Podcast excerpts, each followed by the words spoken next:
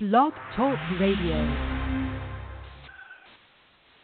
Hello, Nats Town. Welcome to Nats Nightly, sponsored by FederalBaseball.com. This is Patrick Reddington coming to you from high above what is suddenly a rainy Nationals Park, where the Nationals gave the Mets a beating tonight, 11 to four in the nation's capital. I know you were there, Doghouse.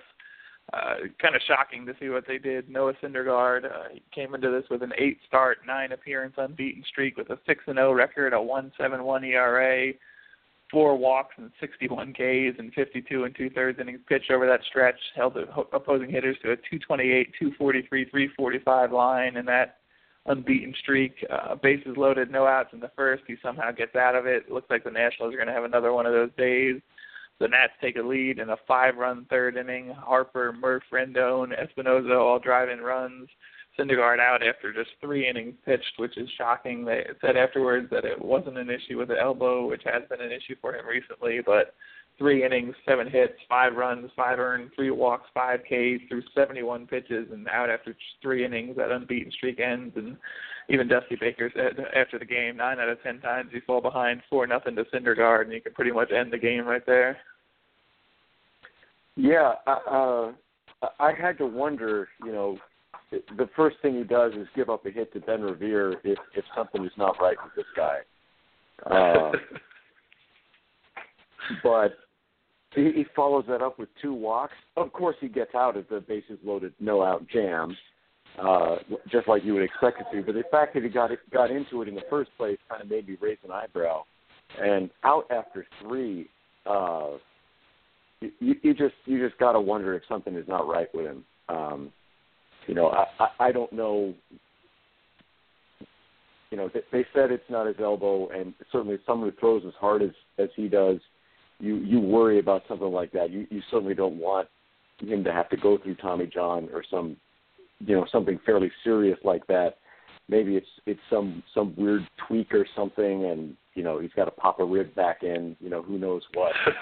But uh, it, it, it seems pretty pretty clear that that uh, th- things were not going going right for Syndergaard today, and uh, for once the Nats really took advantage of it. Uh, the uh, the the first inning it didn't work out for him. He shut him down in the second, but but boy they really came back in the third.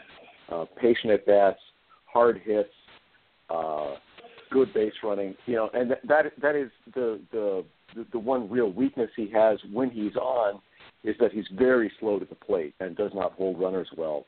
And the the Nats just ran on him every single opportunity they had, and that was uh, th- that was a little uh, gratifying to see them take advantage of that one weakness, given that they managed to get on base like that. Uh, good, good to see. It was uh, it was it was heartening it, it did seem borderline abusive at one point. They were just completely taking advantage of Syndergaard there and d'Arnaud. I should add. Uh, can't be all just one of them, but maybe it is just Syndergaard. But Revere, three stolen bases. Harper, Rendon, Espinosa, one each. Six of them they tie a franchise record 2005 through present for stolen bases in a game. And all of this in support of Joe Ross. 0 and 1 and 2 starts versus the Mets before tonight with a 2.84 ERA, a 174, 208, 326 line against, and 12 and two thirds against the Nats NL East rivals. Down one nothing early after two singles, sac fly in the first, three singles, a run in the second. Two nothing New York, uh, four straight hits to start the Mets third. Uh, Wilmer Flores with a two run single, four nothing, but he settles in nicely, quote unquote, after that. Nine straight outs between the third and fifth ends up going six, uh, ten hits, four runs, one walk, seven Ks, uh, 94 pitches, 65 strikes. Really did. Uh, it's we joke and say it every time, but he really did recover nicely from that uh, rough start that he had, and ended up with a decent outing there. Uh, Dusty Baker said he wanted to go deeper, but they figured he had some stressful innings out there, so they got him out after just six innings. But Ross gets the win, seven and four on the year, and after the way it started, the way it finished was definitely a positive sign for Mr. Ross. Yeah, some stressful innings. I, I think that's that's my pick of the pick of the game for understatement of uh, uh, of, of the post game. Um, it, it was, you know, this this is this is my issue with Ross and Roark as well. Is that when when things go wrong for them, and especially so for Ross because he really only has two and a half pitches, uh, he's going to give up a lot of contact. and you give up a lot of contact, it doesn't go in a place where someone can catch it. it there's nothing you can do. And he had, yeah, I'm looking at the line score now, ten hits in uh, in six innings. Only one walk on that, so that that was good. You know, didn't have any misplays behind him, but you know, there's there's a certain amount of luck in where the hits go to to get a chance to make a play on it, and it, it came out to the tune of four runs against in the first few innings. Uh, okay, he he put up three zeros after that, but really four runs and against a guy like Syndergaard is is not a recipe for success nine times out of ten. You know, as, as Dusty pointed out, uh, he he made it stand up this time, but wow. Uh, I, I'm I'm I'm glad the team got a win and that Ross had success tonight. Uh, this this is not necessarily encouraging as a formula for future success. You know, half of a good start is not a good start. Offense had a great game overall, though. 11 runs uh, on 17 hits. Had Jayson Werth one for three with a big two-run double, two walks as well. So you think he's probably seeing it, though it might just be a issue with the Mets pitching today. Uh, Harper two for three, two walks as well. Daniel Murphy had another multi-hit game, two for five, two runs batted in. Wilson Ramos one for four. Rendon two for four, two runs scored, three RBIs. Espinosa three for five, just keeps on going there. Uh, but uh, as good as everyone else was, I think this is really a, a big night for Ben Revere. Four for five, three runs scored, the three stolen bases that we mentioned just uh, a great example of what this guy can do when he gets started there. I mean, they're obviously taking advantage of a weakness of the Mets and Syndergaard with the stolen bases there, but he just, like I said, a great example of what uh, Ben Revere provides when he's you know at his optimal optimal best out there and really you know stirring his drink, quote or whatever you want to trite phrase you want to use to uh, describe what he was able to do out there on the on the base paths tonight, just kind of keeping the Mets off balance and shaking things up the whole time he was out there. Yeah, and uh, okay, they they abused Syndergaard by by running on him a little bit, but you've got to get on base to run, which I, I think is is maybe why Syndergaard hasn't paid that much attention to that part of his game because you know he usually doesn't allow a lot of base runners. But uh, you know, Revere got on base four times. Well, I guess he actually got on base five times. He had a fielder's choice too, uh, and he, he ran as much as he could. Uh, scored three runs, uh, and I think this just goes to show you that that the the preferred hitting adjustment for a slumping hitter on on the Nats is not just looking over your shoulder. It's looking over your shoulder at Trea Turner, who I understand was starting in center field at Syracuse tonight. so uh, this this improvement worked for Espinosa. Now apparently it's working for Revere. You know, not not to take away any anything from his night tonight, you know, because he, he still had to make that that adjustment, whatever it is, or just just have uh, have a good night. But wow, have, have yourself a game, Ben Revere.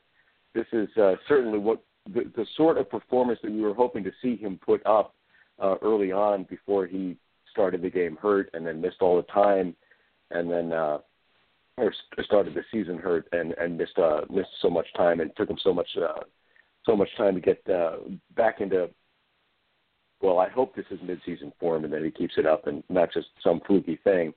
But uh yes so I agree that stir in the drink with straws of toothpicks or whatever the metaphor is. Some labored metaphor yes.